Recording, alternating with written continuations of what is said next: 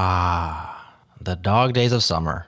Everyone's taking time off, chilling out, maxing, relaxing all cool. Maybe shooting some b-ball outside of their school. So today we are rebroadcasting a classic episode of Go Time all about tooling. We took you to the future a few episodes ago. Now we're headed back in time to 2019. This was originally episode 90, and it aired almost 3 years ago to the day. It was a simpler time then. Generics hadn't landed. COVID, nope. Social distancing was only something nerds knew about. This is the way. We didn't even have an unpopular opinions segment back then. So some of this conversation will be quaint, considering all that's changed in the world since then, but most of it is still highly relevant. We think you'll enjoy it, and we'll be back with some freshens next week when Natalie and Ian welcome Ronna Steinberg to discuss OOP and Go.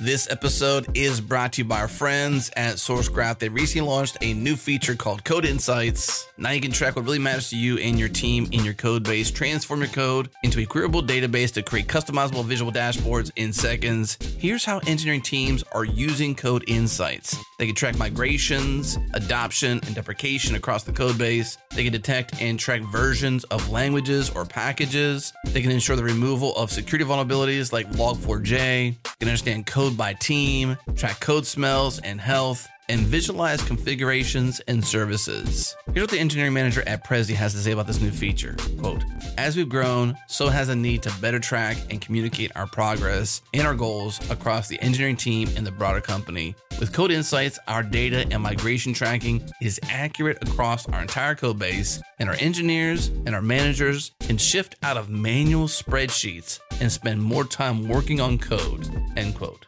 The next step is to see how other teams are using this awesome feature. Head to about.sourcegraph.com/code-insights. This link will be in the show notes. Again, about.sourcegraph.com/code-insights.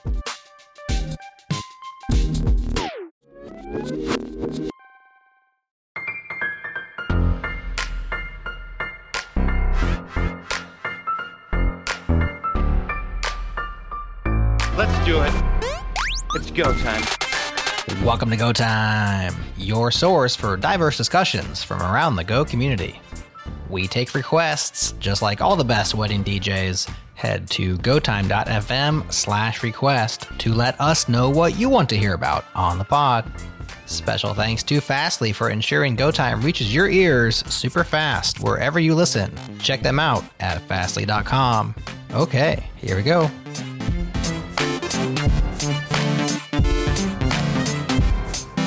Hello and welcome to Go Time. I'm Matt Ryer. On today's episode, we're talking about tooling. All those great tools that help us be successful, help us do our job. And we use them, Go tools, all the time, every day. We use them for building, for running code, for testing. We use them for formatting our code, for linting and vetting, and many, many, many more things too. And I think this show will be useful to anybody new to Go that wants to get a sense of the tooling around that we all use. And I'm sure there will also be some golden nuggets for the seasoned Gophers also. And I'm so confident because of who's joining me. I'm joined today by, in no particular order, Jaana Dogan. Hello, Jaana. Hello. Hey. Welcome back to Go Time. How have you been? Yeah, it's been a while. I've been traveling, I guess. Yeah. You went to, where did you go? I was in Marbella, Spain, right? Like the last time we talked, like I was just going for like a conference and then I never came back to the show. I'm so sorry. That's all right. I can understand if you're off on travels to exotic places for work. It's a tough life. And you told me earlier that everything you do at work is completely confidential. Do you want to just break all the rules and tell us anyway? Or? Well, kind of like, I mean, I'm actually about to switch to a new job. Like, I mean, not a new job, but it's sort of like a new role. And currently I'm still exploring what I'm doing, what I'm supposed to do. And it's confidential, not because it's supposed to be super confidential, but I am not sure about like what I will be focusing on. So I think I will need like a week or something. That's just exciting. Don't get it personal. It's not about you. It's just, you know, I'm still exploring. Yeah, no, absolutely. I do take it very personally, but I'll pretend that I don't. Also joining us on today's show, it's only Johnny Boursiquot. Hello, Johnny. Hello there. And speaking of new gigs, you've just started yours, haven't you? Or recently. Yeah, recently. It's been a couple of weeks. Still onboarding, as they say. Still exciting. Still looking forward to contributing and learning. New gigs are always exciting that way, right? There's that honeymoon period where everything is new and you're learning about systems and people and all that good stuff. And then at some point, I'm sure I'm going to cross that threshold. I'm like, what is going on? I need to start fixing things. But so far, everything's going well. Oh, good. I'm glad to hear it. Yes, it is exciting. It's scary and exciting all at the same time, new jobs. I wish you all the best. Well, if you don't mind, we'll keep asking you about it on the show because I'm very interested. Like, I think it's useful for other people as well to hear about things that we get up to in our professional lives. So if you don't mind, I'll keep bugging you about that. Sure thing. Let's jump straight in. We're going to be talking about Go tools today. And I asked on Twitter earlier, which of the Go tools are people's favorites and which ones do they like the most? Mine, I'll just kick off. Mine probably has to be GoFmt or GoFmt or GoFormat, however you say it.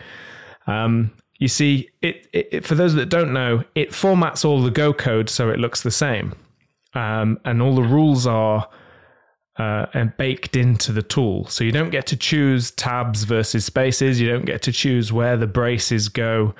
You don't really get to choose a great deal about the actual format of your code, which again, I think to some people when they're used to having tools that allow them to configure all this, they feel like that's a deficiency in Go, but it turns out to be one of Go's superpowers in my opinion, because what happens is all Go code starts to look the same and starts to look familiar. And I've done it where I've been to a project and found that the code just looks like I wrote it and I definitely didn't. And I think that's awesome. If you think about pull requests, you know, with white space, sometimes pull requests and having loads of white space makes it really difficult to really see what the crux of the change is. Well, with GoFmt, we don't have that problem because it's all formatted nicely. Anyone else? How do you feel about GoFmt? How do you pronounce it, by the way? Let's just get that one out of the way. GoFmt, right? Okay, good. I mean, that's what I know. Yeah, that's what I was told. It's always awkward when like if I'm teaching or something and I say the Fumpt package, for example, which is, you know, it's people kind of look at me sideways. I'm like, yeah, I know, just go with it, right? Because if you say FMT or format, God forbid, like, you know, gophers are gonna look at you a little weird. I'm like, just go with it. Yeah, it takes a while for people to, I think, parse it initially, and then they learn it and like they take it and like they don't question it. So I'm trying to, you know, keep it consistent by saying GoFont. Yeah, same. I mean, I agree. Like, I wouldn't have done that, I don't think, naturally, but I heard about it, and yeah, I do it for consistency too. It's funny because, like, sometimes people will say Golang because when we use Google and when we search or when we use hashtags, we tend to write Golang, but we never say Golang. So it's a little pro tip for anyone that's new to the Go community. When you're talking about the language, just call it Go. Don't say Golang. Same with Fumpt. Yeah. Yeah. So with regards to the Fumpt, well, not Fumpt, but GoFumpt, I should say. Let me step back for a little bit.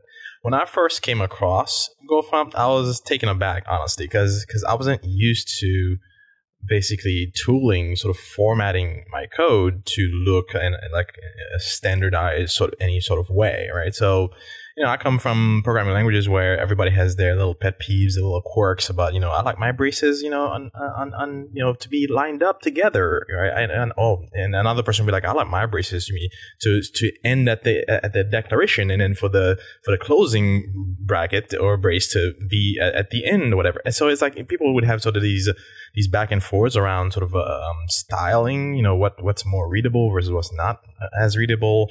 And obviously it was all sort of subjective, right? Everybody has their own preference, their own quirks, and what they're used to and what they're not used to. So, but GoFmt sort of threw all of that out at the window when I first came across it. And I'll be honest, I mean, for the first month or so, I was like, I don't like everything about what it does. You know, I'm happy with like 90% of it, but I don't like everything about it. But then as time went on, I really began to love the tool and what it does, because the beauty of it, I think you touched on that, is that every basically Go code started looking like I expected it to, right? So basically that cognitive load, that aspect of looking at code and reviewing code, that just went out the window. I didn't have to worry about, okay, is this person's code going to look differently formatted than this other one?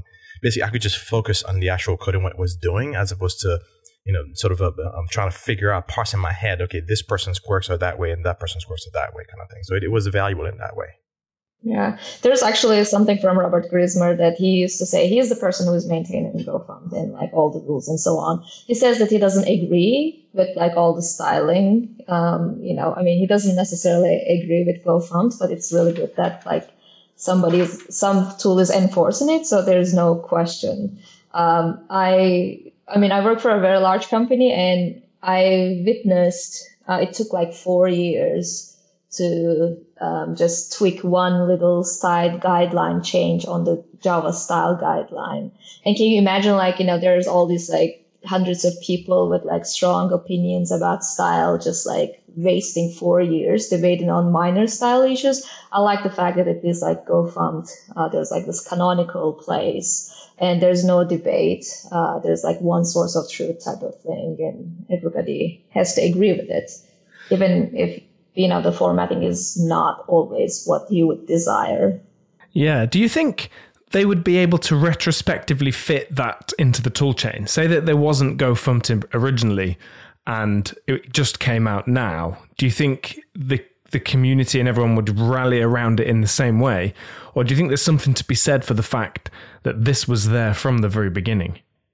I think it's necessary that like initially you create some like, you know, initial culture around, you know, just relying on a tool, because I think it creates like enough people, you know, it creates this community with enough people supporting the idea and understanding why it's valuable. If you try to like inject this type of tools at a later time, the community is already fragmented and there's a lot of excuses to, you know, prefer a personal style because you already, for example, invested in one particular style all across a company, and like there's no way to, you know, just kind of like fix things at a later time. So it's really good that they, you know, came up with a tool initially. At least that's my opinion.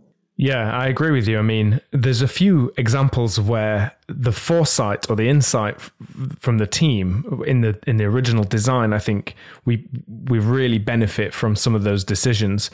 And we'll talk about more of them as well. I think the fact that another one of the tools, Go Test, that was there as well from the very beginning. So testing as a concept was it was a first class concern in Go. And that was, of course, makes sense because we at the time it was being designed, you know, that was kind of how we were building software now. We were writing tests a lot. It was an important part of software engineering. But the fact that they make these decisions, I think, early just sets a precedent, and yeah, from there we I think it pays dividends every day. Yeah, I think Go is doing a good job in terms of like, you know, identifying 80% of what is essential in software engineering, and I think, you know, tooling is kind of also representing those priorities. Yeah, so thinking beyond GoFmt then, if we look at GoLint and also GoVet, does anyone want to have a stab at describing the difference between those two or describing what they actually do? Cool. Well, yeah, so GoLint is, I like it.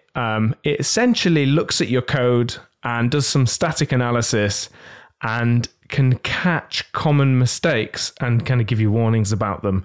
And usually, sometimes they're not mistakes, but they're just there's best practices and you can run the lint tools on your code and see if it's got any recommendations for things that you might change. So one example is if you have something in a package that's exported, if it starts with a capital letter, then you should have a comment on that, really. That's the sort of accepted practice. Now, the Go spec doesn't say that, so it... Of course, nothing, it's not a compile error if you don't have a comment there, but a GoLint tool will catch it and say, for maximum kind of quality, for the best quality, you should consider putting a comment here. And there are a few rules around how we write comments as well, where we repeat the name as the first word in the comment. And so there's a few little things like that are encoded in the linter, right? Yeah. There's, initial, actually, like we need to mention first, I think there's a difference between Vet and Lint. Vet is, reporting more of like suspicious stuff and, like some patterns that might be just, a misuse of the, of an API, that it may actually, just kind of like corrupt some memory or whatever. Like think about like the typical example of printf.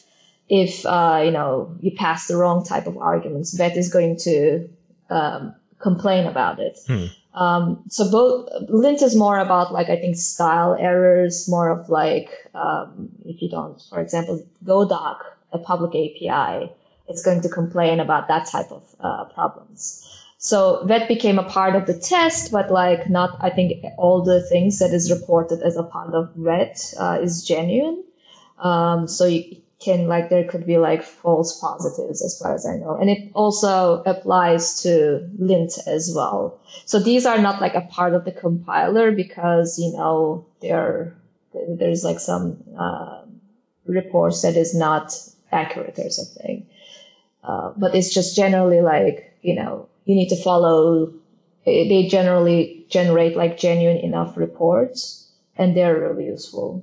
Yeah, you're right. When it catches, if you use like printf or wrapf, if you use one of those f methods, and then you don't put the correct number of verbs or whatever the arguments in, catching things like that is extremely useful because it's quite hard at a glance to just see those kinds of mistakes.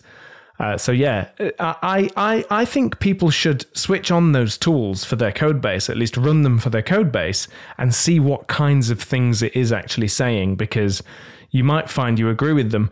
The comment one's a good example. I mean, it's quite dogmatic. It just says, okay, it's exported, so it needs a comment. Now, if that method is something like, or if it's a function that says new thing, then it's obvious that's making a new thing, and your comment's probably going to say new thing makes a new thing. So we have a little bit of redundancy, but I think generally speaking, if you do follow the lint tools and then I find that, the code, again, it starts to look more familiar and you get all the other benefits of GoFmt.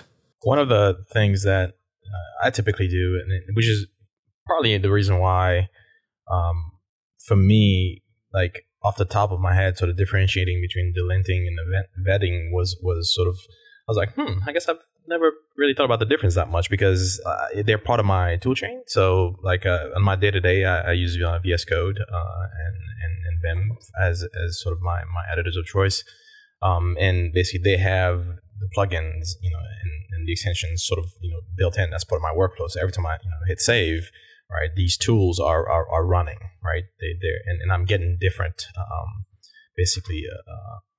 markers at different spots from different tools, right? So there's another popular open source project out there, and I think it's called the Go Metalinter, which includes a bunch of those kinds of tools as well. You can configure, you can turn some off and others on and whatnot.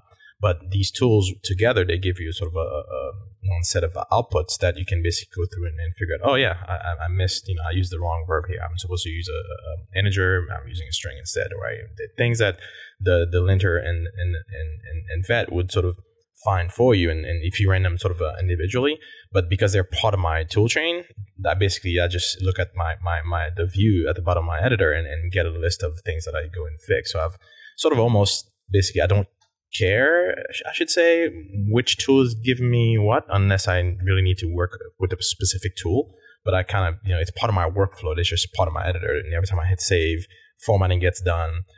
Go Imports does this thing. Whatever I've referenced in my code that is not imported, it brings that in automatically. All these things sort of happen. The tooling sort of makes it easy to sort of just focus on writing the code and not worry so much about having to run individual tools one at a time kind of thing. Yeah, it's a good point that actually making it that part of the editing experience is really useful. Like, especially Vet is reporting a lot of useful stuff like, hey, this is unreachable, or you're passing the wrong, you're passing, for example, unmarshal and non-pointer and like stuff like that. Like, it's so hard sometimes by just when you're typing and when you're just like coding, but like tool is really helping you to do the right thing as you are programming. Yeah, I extend that to running tests as well. I tend to write unit tests, which run very quickly, and then you can run those every time you save the package. Usually, if they start getting too slow, then of course you have to have a different strategy. But certainly in the beginning, if it's unit tests that just run very quickly, and the build time in Go is still phenomenal. We always kind of forget about it until you have to go and build a different code base, then you appreciate it again. But Johnny, by the way, yeah, the metalinter now apparently is called GolangCI-Lint. So if you want to install that into VS Code, it's GolangCI-Lint. That's the new name of that. Yeah, but you're right. It's the metalinter. It runs a range of other linters and kind of gives you that one view of it. And they integrate brilliantly into the IDEs as well. So that's the other thing, like you say. You can run it on save, but even if you don't, you can still usually integrate it into the IDE in some way that just makes it part of your routine. Because, anytime you can get that live feedback from the code, that's valuable, because usually as you're working, you learn too. And that's a great way to learn things as you're writing code, and to see a linter saying, oh, this is unreachable now, or that thing's over there now. And if it's tests too, then oh, these tests are broken over here that you didn't expect. And you just get that feedback from the code, which is so useful when you're working. And you shouldn't have to wait until basically, if you have CI, continuous integration, and you should. You shouldn't have to wait until the code reaches that remote server where all these tools are run for you to get that feedback. It's much easier, much faster, right? Like you're saying, that feedback loop is much tighter when it's part of your tooling. So there's some things you can do locally, right, to make sure your code is fumpted, it make sure it's vetted, it's linted, and all that good stuff. And then when it goes up for review for PR, Circle, whatever CI tool you're using, Travis, Circle, whatever. There's dozens of them these days, so you can sort of they give it a blessing, and then now people can just focus on what does the code do, right? They don't have to tell, hey, you forgot to run GoFmt on it or something like that, right? So you take advantage of these tools locally. They're very good tools, so I wholeheartedly encourage folks to sort of make them part of your development workflow. Yeah, one of the, I think, best parts is like they are really fast also. It's a part of the editing experience because they are fast.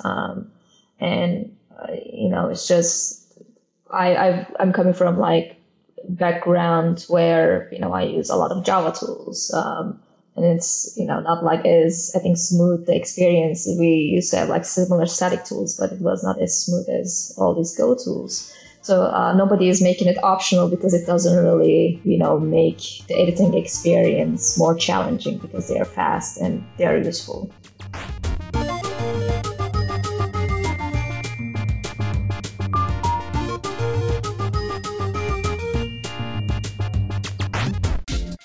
This episode is brought to you by Square. Millions of businesses depend on Square partners to build custom solutions using Square products and APIs. When you become a Square Solutions partner, you get to leverage the entire Square platform to build robust e-commerce websites, smart payment integrations, and custom solutions for Square sellers.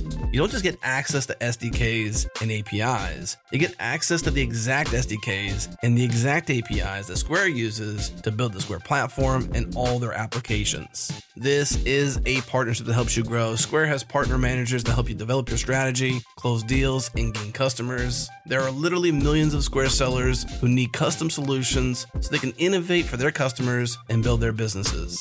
You get incentives and profit sharing. You can earn a 25% SaaS revenue share, seller referrals, product bounties, and more. You get alpha access to APIs and new products. You get product, marketing, tech, and sales support. And you're also able to get Square certified. You can get training on all things Square so you can deliver for Square sellers. The next step is to head to changelog.com/Square and click Become a Solutions Partner. Again, changelog.com/Square.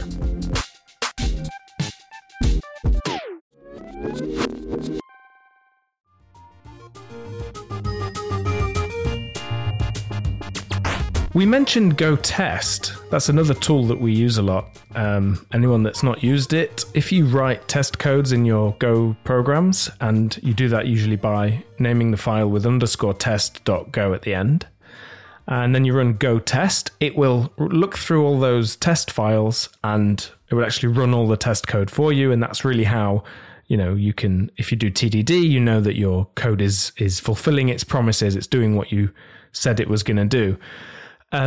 There's also another little feature in the test tool, which I think gets overlooked a little bit, and it's the race detector.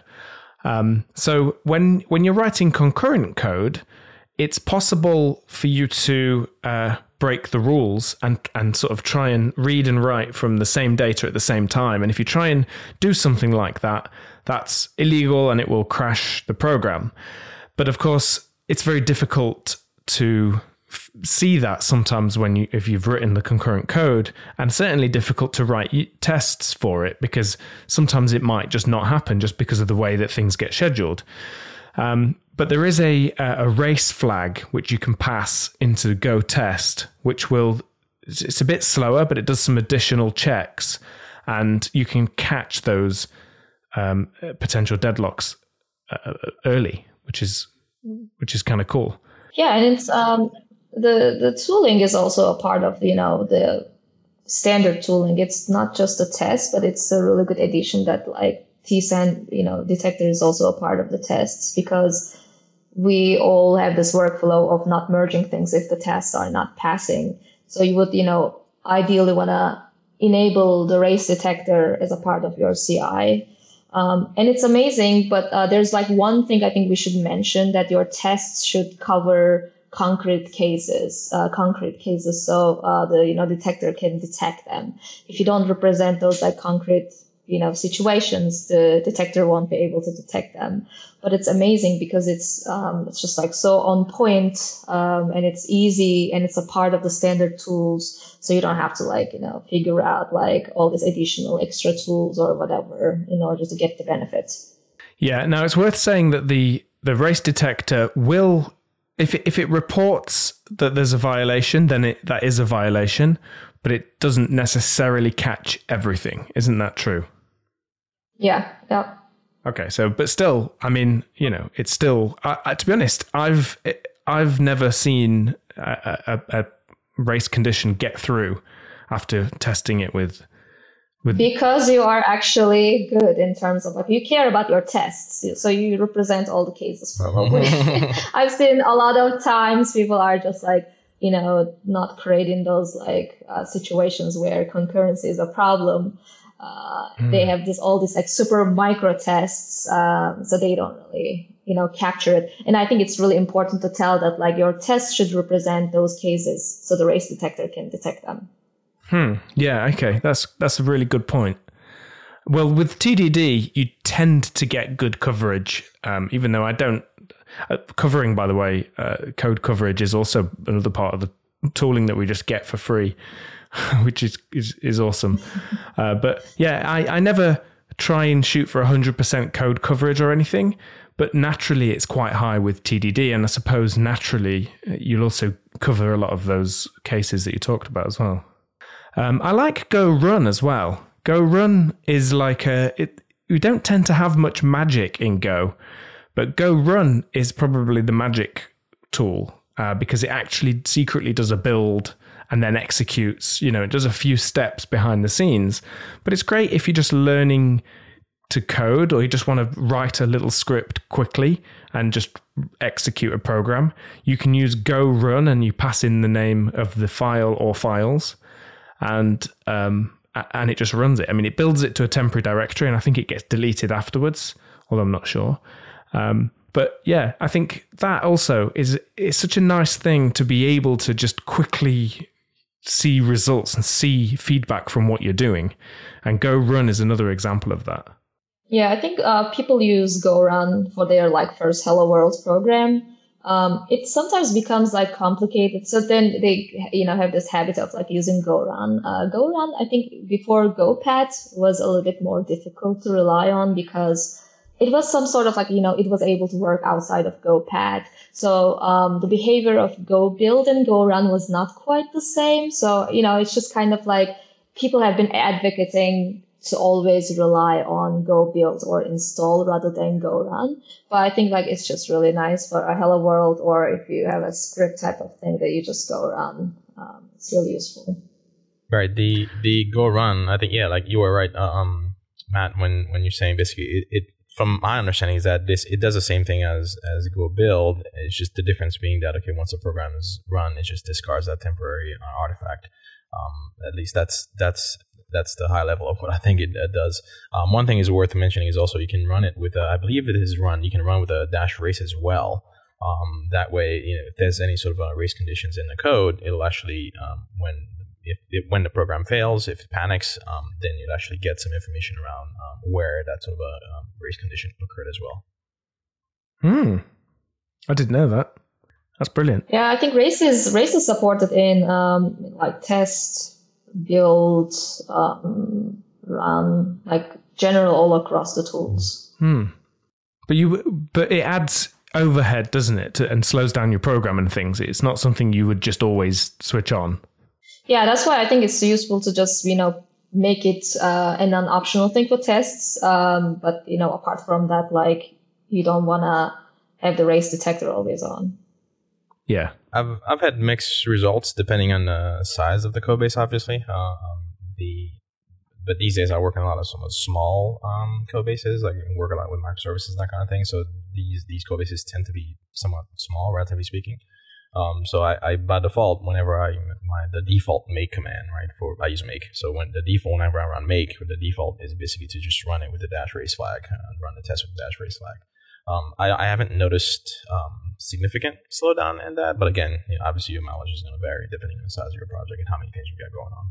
There was a benchmark about this, and I think it was memory usage is again 5 times larger if you have the race detector on, and I think execution time wise there was some reports, but it's really dependent on the use case, as you say. So it's adding some overhead, which could be, I think, 2 to 20x or something, if I can, remember the numbers correctly. There's a really good blog post, actually, or an article on the golang.org about the race detector. And there must be, some numbers over there. Yeah, cool. Okay. Well, so I was thinking as well about Go Get. Go Get's another one of the tools which I think...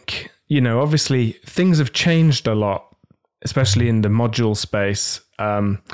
But I've got to say, when I was first using Go, to just be able to install packages by saying go get and then the package name, and then for that package name also to be the import path and to be the URL of where that package lives, I found that to be such an elegant thing that it was very easy to install things. I mean, this is in a GoPath world where everything just gets put into one place. But Go Get just really made that very, very easy. How do you feel about Go Get versus the new module tools? Because working with modules is a little bit more complicated. So I'll punt the modules to JVD and let her tackle that. But I can tell you that for the when using Go Get, like especially when I'm teaching, like being able to say, look, like we're gonna import this package. Before we can actually import this package and use it in our code, you know, we need to go get it, right? So you know, I'd literally say, okay, go get, and then basically I'd find the name of the package, a fully qualified path, basically, you know, with github.com, whatever, or whatever wherever the public repository is. And then basically I'd get this blank stare from the students. They'd be like, okay, what just happened? You know, and then it dawned on me that, okay, if I literally copied, right, that path, go into the browser and paste it into your URL bar and navigate to that repository, immediately they were like, oh, okay, I see what this is, right? You are literally pulling this code that lives at this very path, right? You're putting on the command line, you are pulling it down. Now I can actually see and read that code, you know, in my browser and see what it is I'm actually pulling down, right? So the whole thing about, you know, pulling down the package, you know, it goes in your Go path, none of that stuff makes sense, right, for them. But the moment that I can actually go into a browser and put that very path in, it sort of clicked, right? Now they understood the value of Go Get, and it didn't quite, you know, it didn't matter really much where it was being put in the Go path. It just the fact that they knew how to get it, they knew how to go, where to go and see whatever was being pulled was almost magical for them. Funny, because it's no magic, and it's almost the fact that it's so obvious, i.e. that's the URL, go and look at it, you know what a URL is. I think that's great, and that the little story you just told then makes total sense. I mean, when I use some NPM stuff for a project, I install a few things and then I look in that node modules folder. There's 16 million folders in there. And I don't know where they've come from. It's kind of hidden. It is magic. Whereas it's just, you know, that thing of being very simple and clear, even if you sacrifice some features for that, I always think has such a positive kind of dividend that it keeps paying again and again later. I think we need to make an episode on Go Mod, but I think I agree that like Go Get is a really good, you know, initial experience. And one thing I like about it is if you're Go getting a main package, it, you know, installs it, puts in your Go path bin directory. Yeah. So it's just like a good way to, you know, distribute tools as well. Before, I think Go, I was just publishing binaries and like making sure that like I have the, you know, the right version all across. The versioning still is a problem with Go Get, but like I think it's an okay sacrifice. Yeah.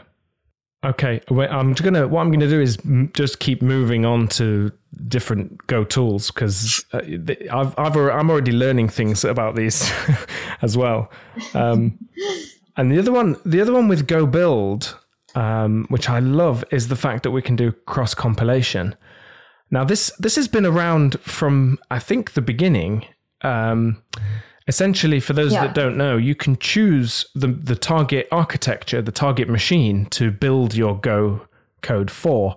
That's very useful if you're using Docker, because you can do, like on a Mac, you can do the build for Docker, and then you've got the binary, the Linux binary that you can then put into the Docker image, or you can of course put the code into Docker and build it in there in that environment, but. How's your experience with cross compilation so far?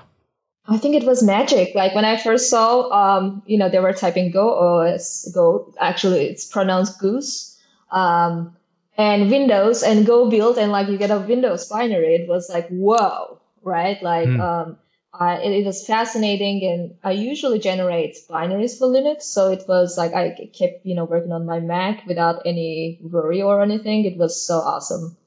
Yeah. Have you used it, Johnny?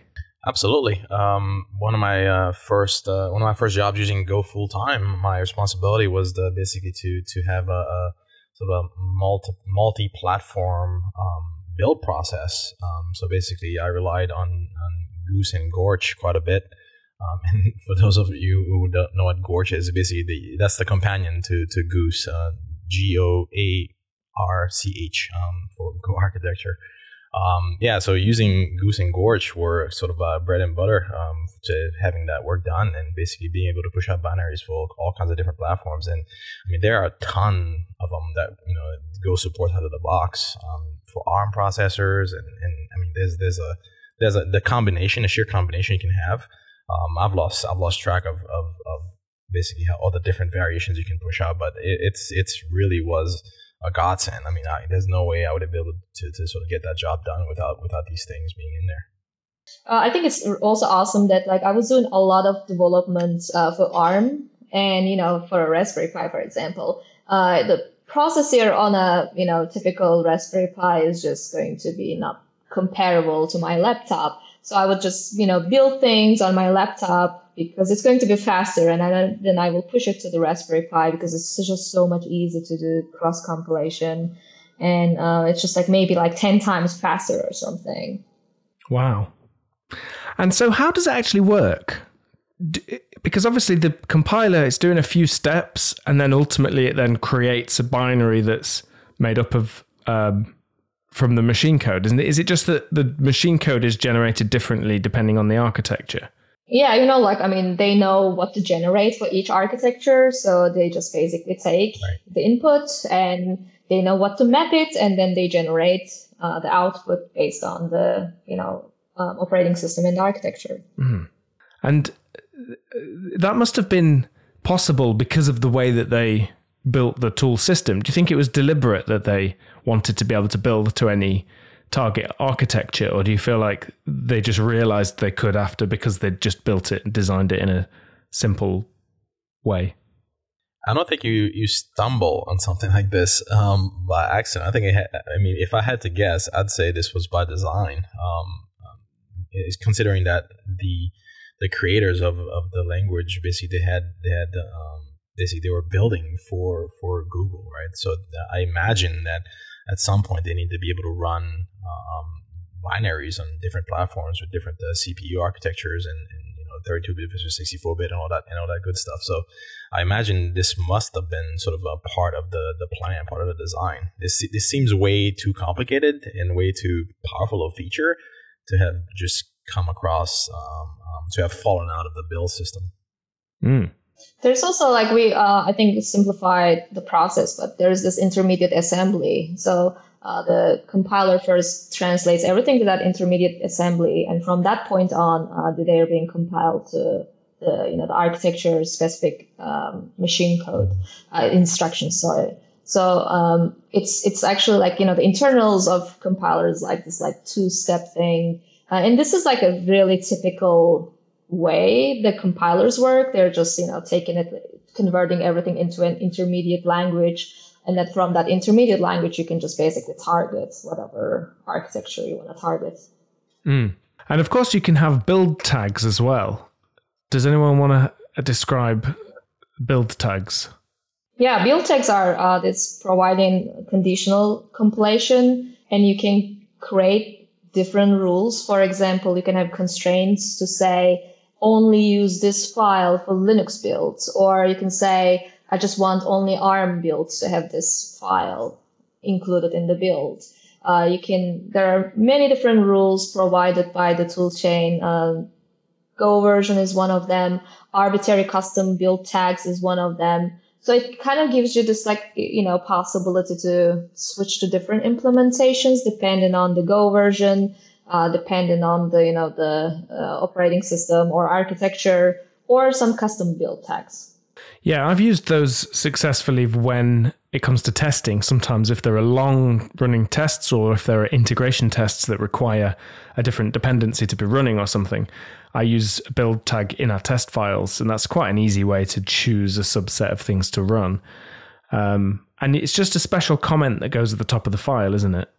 Yeah, it's just like, I think it must be on, it's on the top of the file.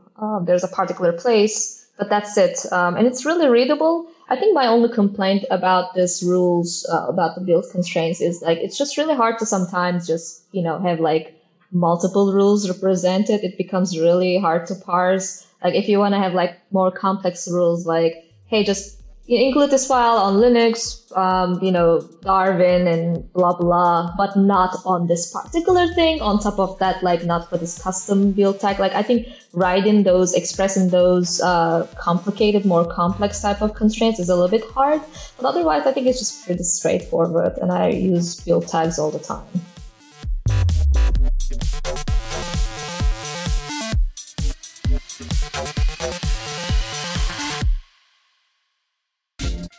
This episode is brought to you by our friends at Retool. Retool helps teams focus on product development and customer value, not building and maintaining internal tools. It's a low-code platform built specifically for developers. No more UI libraries, no more hacking together data sources, and no more worrying about access controls. Start shipping internal apps that move your business forward in minutes with basically zero uptime, reliability, or maintenance burden on your team. Some of the best teams out there trust Retool. Brex, Coinbase, Plaid, DoorDash, Legal Genius, Amazon, Allbirds, Peloton, and so many more. The developers at these teams trust Retool as their platform to build their internal tools, and that means you can too.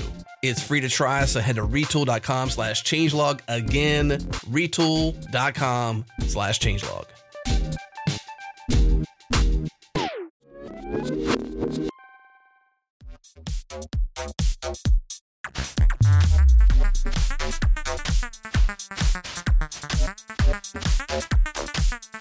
Okay, well, I want to also mention a couple of tools from the community as well, because remember, we are using Go tools all the time, but we can write tools as well.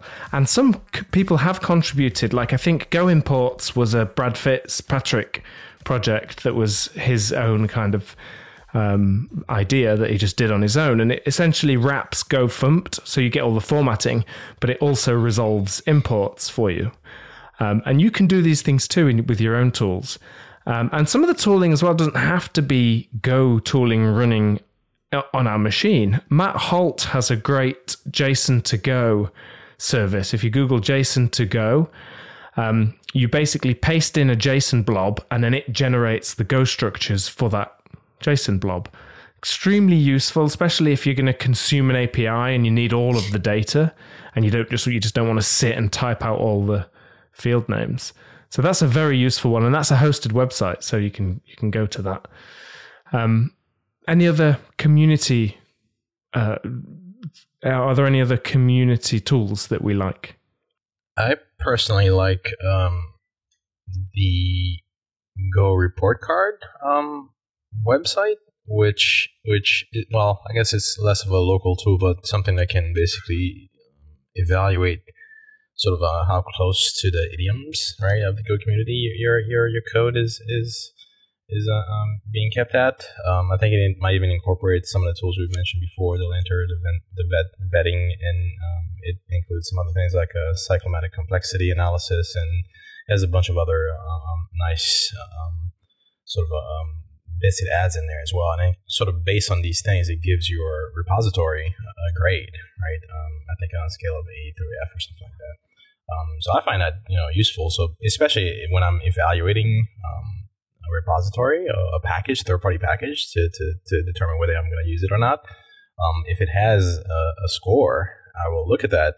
If it's anything other than an A, then I'm going to take a closer look, right? I'm going to be a little bit more hesitant with sort of bringing it in, because I'm like, okay, well, what best practices, what idioms are you not following, right? So I'll take a look at that, and, sometimes, I may just, sort of see what's happening and maybe replicate locally without having to bring the package if I don't like the score, so to speak. So it's kind of it's another data point, right, so to speak, to help you sort of evaluate the quality, I should say, of a repository. But yeah, it's one of the things I like to see as well. The same for Godoc.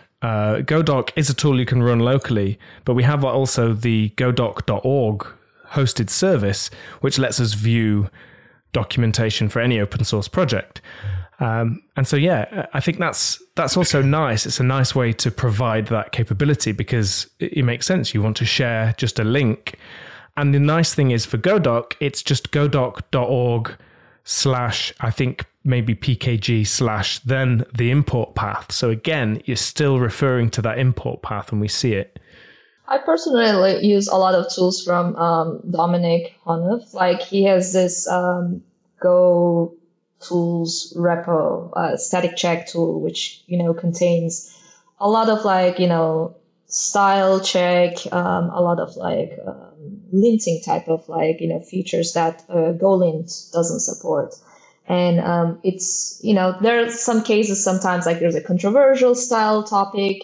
It's not possible to, you know, merge it into the official tool. So people would just go and like, you know, put it in the Go static tool.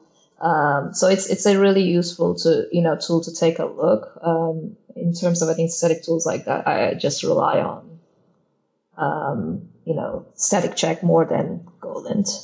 Mm. Yeah. And Fatih Arslan, he made a service, which I think is called Fixmie, which is, it's a GitHub integration, as I understand it, and it analyzes, it does a bit like the Go Report Card, but it actually creates, you know, PRs with changes in it. So it actually does the fit. It's sort of proactive, like you've got another member on your team that cares only, you know, like the pedant who just cares about all the style rules and all that. And that's a project I think it's worth checking out. It's called, it's Fixmie. It's spelled Fixmie. So have a look for that one too. It's a similar kind of idea to the Go Report Card, but more tightly integrated into GitHub. Has anyone here written any kind of tooling, static analysis or otherwise? I only wrote some tools to generate some stuff like from an interface. Well, these are also some static tools. Like one common case is generating implementations of interfaces, and there's like a lot of boilerplate. So I wrote a tool that kind of like, you know, takes the interface and creates the, you know, the concrete implementation, and then you just go and like, you know, fill the methods. And did you use the AST stuff and the parser and things to build them? Yeah, I used whatever was in the standard library. It was not that hard. It was not that like, I mean, good looking either, but like it was possible to, you know, get it done in like 100 lines or something. Mm. Yeah. So, okay, cool. Well, I think we should also spend some time talking about some of the performance tools as well. That we just get for free. There are some great talks on YouTube. It's quite an interesting subject, and it's talked about quite a lot from different angles. But perhaps Jaana, you could tell us a little bit about. Did I see you do a talk about the performance tools? It might be possible because, like, I worked on you know, some of the dynamic tools when I was working on Go, so it was part of my, you know, full-time job. Mm-hmm. And I generally have been, you know, working in this area for a while, so it's possible that you have seen me giving a talk, but I can't remember because I'm giving too many talks nowadays. I thought it was all confidential what you work on. It's not. So the confidential stuff is different. What's that? None of my performance tools. It's more about like computing, you know, products and right. You know, we'll figure out in a couple of weeks. I'm just trying to be like one of those journalists, hard-hitting journalists that tries to get out the information that you don't want to say. But if I'm too polite, you just say, oh, I'm not going to talk about it, and I go, oh, okay, bye. Well, the problem is I really don't know. Like, I know generally what I'm going to be working on, but I don't know the specifics, and I'm a really precise person, I think. Yeah. I don't want to like give any impressions that I'm going to work on something that like I'm not going to, because people will be upset. Yeah, it's absolutely fair enough. Just joking. Yes. But Jaana, could you tell us a bit about some of these tools though and what they're for anyone that doesn't know about them? Yeah. I think generally speaking, let's go beyond the performance tools. There are a lot of like dynamic tools in Go, and they are a part of the standard tooling. Some of them are related to performance. Some of them are more related to like debugging type of stuff. The typical, you know, we can talk about, for example, performance initially. And the Go came around, when it first came around, it came around with some of those dynamic tools because We went to the SRE team, and SRE team is at Google is just really specific about what they want to put in production. So they want to have like, you know, enough visibility into things. And some of these were related to, you know, performance. They want to be able to, you know, get the profiles. They want to get like some runtime traces because they specifically want to be able to understand when there is something going wrong, and like they want to be able to pinpoint to those. So pprof support was baked into, you know, Go since the early times because of that requirement. For example, it provides you some profiles. You can also add your custom profiles, which is a useful topic. But, you know, it provides the CPU profile, memory profile, you know, Go routines and thread profile and mutex contention profile. And it was really crucial, you know, to have a language mature enough to put in production, because that's basically most of people think that like performance is about development time, but it's also important in production time. On top of like pprof support, there is like, you know, good benchmarking support baked into Go Test. So benchmarking is a first-class citizen in Go, which is not really, you know, quite the same situation in other languages. And I think it kind of creates this culture where you care about, you know, benchmarking stuff, right? Like, I don't know what is your opinion on this, but I've seen, you know, lots of different communities have different opinions about benchmarking just because of the, you know, the tooling or, you know, it's really easy to write benchmarks or not. What do you think about it? Well, I've seen it used perfectly, and I've also seen it used incorrectly. I've seen an example where the benchmark, just because of a slight issue with the way it was written, it was reporting the completely incorrect results. So yes, I think one, but if it's used in the right way, because like, you know, if you depends on what you're testing, I suppose. If you're going to be testing something and you're making HTTP requests, for example, there's so much variation anyway in HTTP, you're not really going to be getting any meaningful information. But if you've got two little algorithms and you want to know which one's better at certain tasks and stuff, then yeah, it's great. And I agree with you, Jaana. I love the fact that it's baked straight into the language, and you just have to write a function that starts with, you know, func benchmark name, take in the special variable, and as long as you get the for loop inside it in the right place, and also think about setup and teardown work and where that's happening, then yeah, it's a great way to really just find out which is better, because sometimes it'd be really surprising. In fact, I think it would make a great talk if someone out there wants to do it, or a presentation of like, here's some code, which one's the fastest, and have people kind of guess. And sometimes I find the results to be very surprising. Yeah, I think benchmark in general is a discipline that, you know, takes a lot of time to kind of like learn, and what are the, you know, the other factors that actually improve, you know, impacts the performance. So I agree with you that like I've seen a lot of like wrong benchmarks, and people are like super strong opinionated that it's actually an optimization, but it's actually like one specific thing that improves the performance, maybe like for one specific case or something. And I think you need to have a really good understanding of the runtime and everything around the language in order to write good benchmarks as well as like interpret the results correctly. So it's a really tough game. That's true. Would you say that when it comes to benchmarking and performance optimization, like I try very, very hard not to sort of jump to that sort of right away. I'll try to solve a problem first and then try to optimize, right? So basically preventing premature optimization. And these tools make it, because they're part of the standard tool chain, they make it very easy to just, you know, start using them like right then and there. It's basically start leveraging them right away. And there was a time, maybe we're still in that time, where you know, it seems like there was a new sort of HTTP muxer or router coming out every couple of weeks, and they were all like, "Oh, benchmark compared to these other things. You know, this one is zero allocation and is, you know, 0.05% faster than the other one." So it was, I kind of found it silly a little bit because of all that sort of going on, and I was like, okay, we're kind of missing the point here a little bit. But yeah, I mean, it's having that tool I think it's great. You know, and like you, I don't think I've seen that basically that kind of capability sort of built in, you know, part of the language from the start. So I tend to sort of be very, I'm very careful with that, because it's too easy to create a culture within an engineering team of okay, before I can even ship this thing, I have to make sure it's like super optimized and all that. We're putting kind of the cart before the horse a little bit there. It's too easy to do that, so I tend to shy away from that stuff. You know, I sort of bring it in when I need to.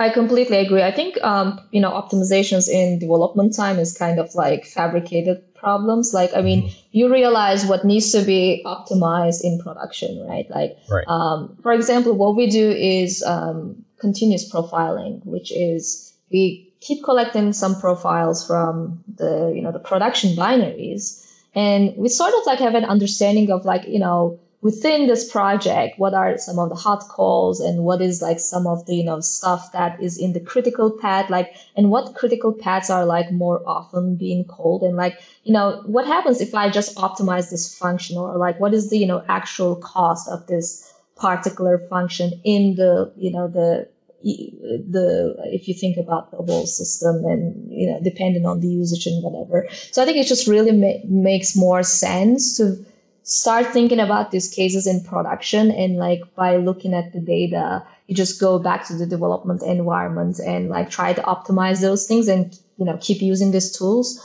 One of the nice things about Go profiling, the actual pprof, is like it's a really low overhead type of profiling thing, and you can enable it in production. So you can, you know, just keep, you know, getting profiles from production without impacting the critical paths so crazily, but there's an overhead. But, you know, there are some strategies. If you have multiple replicas of a web server, for example, you can enable production maybe for like 1 minute or 5 minutes on one replica. And it's just like sort of like, you know, depending on how much latency you will, you know, experience, it's sometimes doable. And that's what we do it. That's how, you know, what we do. And, just try to optimize based on the usage and, you know, what is the critical usage and like what are some of the hot paths. Like identifying those hot paths is also very important before jumping into any, you know, optimizations. Right. Having a problem before you solve it.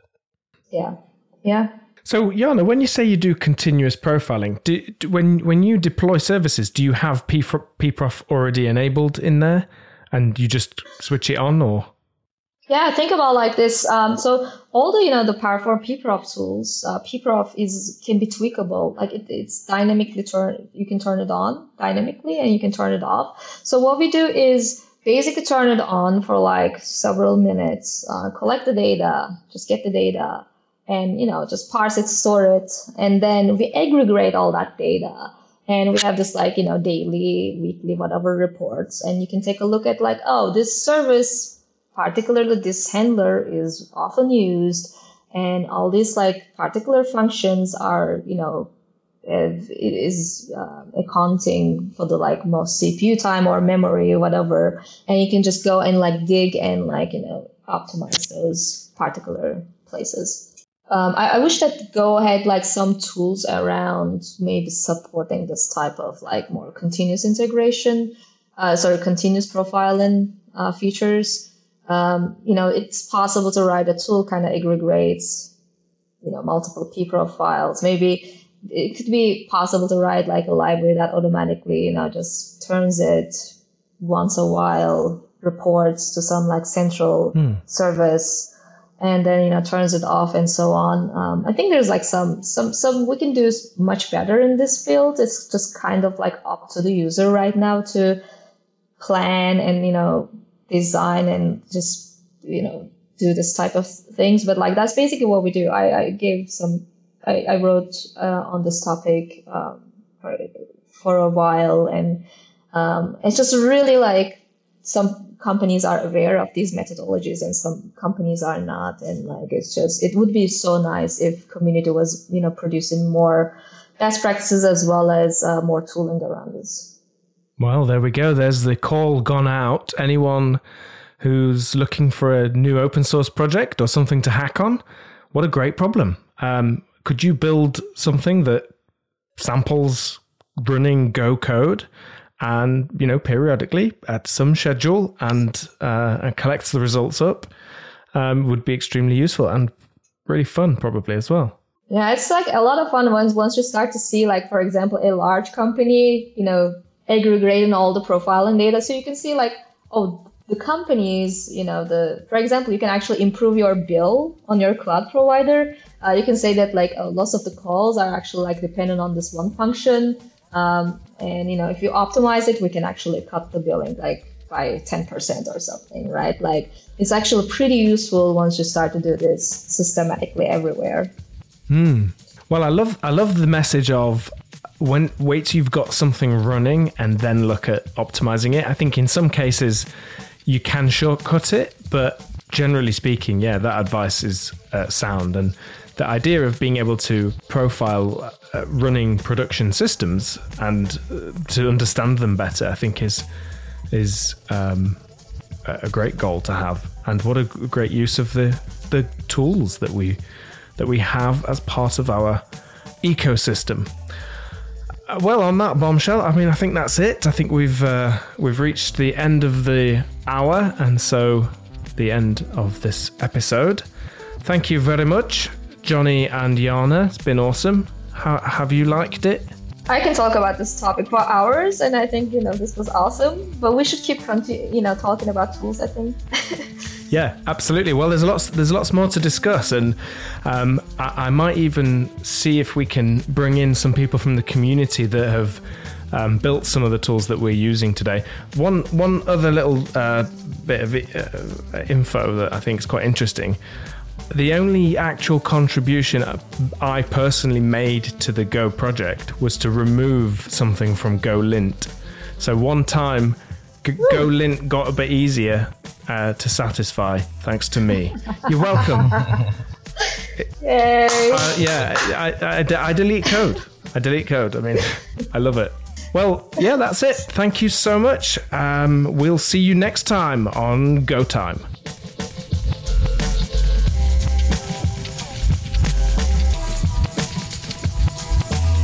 Thanks for listening to this classic episode of Go Time.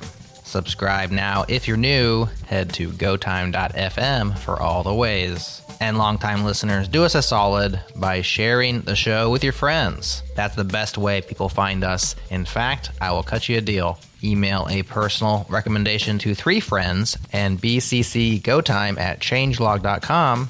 I'll send you a free pack of changelog stickers. That's a win-win-win. With win-win-win, we all win. Thanks again to our partners at Fastly for having our CDN covered, to BMC for these banging beats, and to you for listening.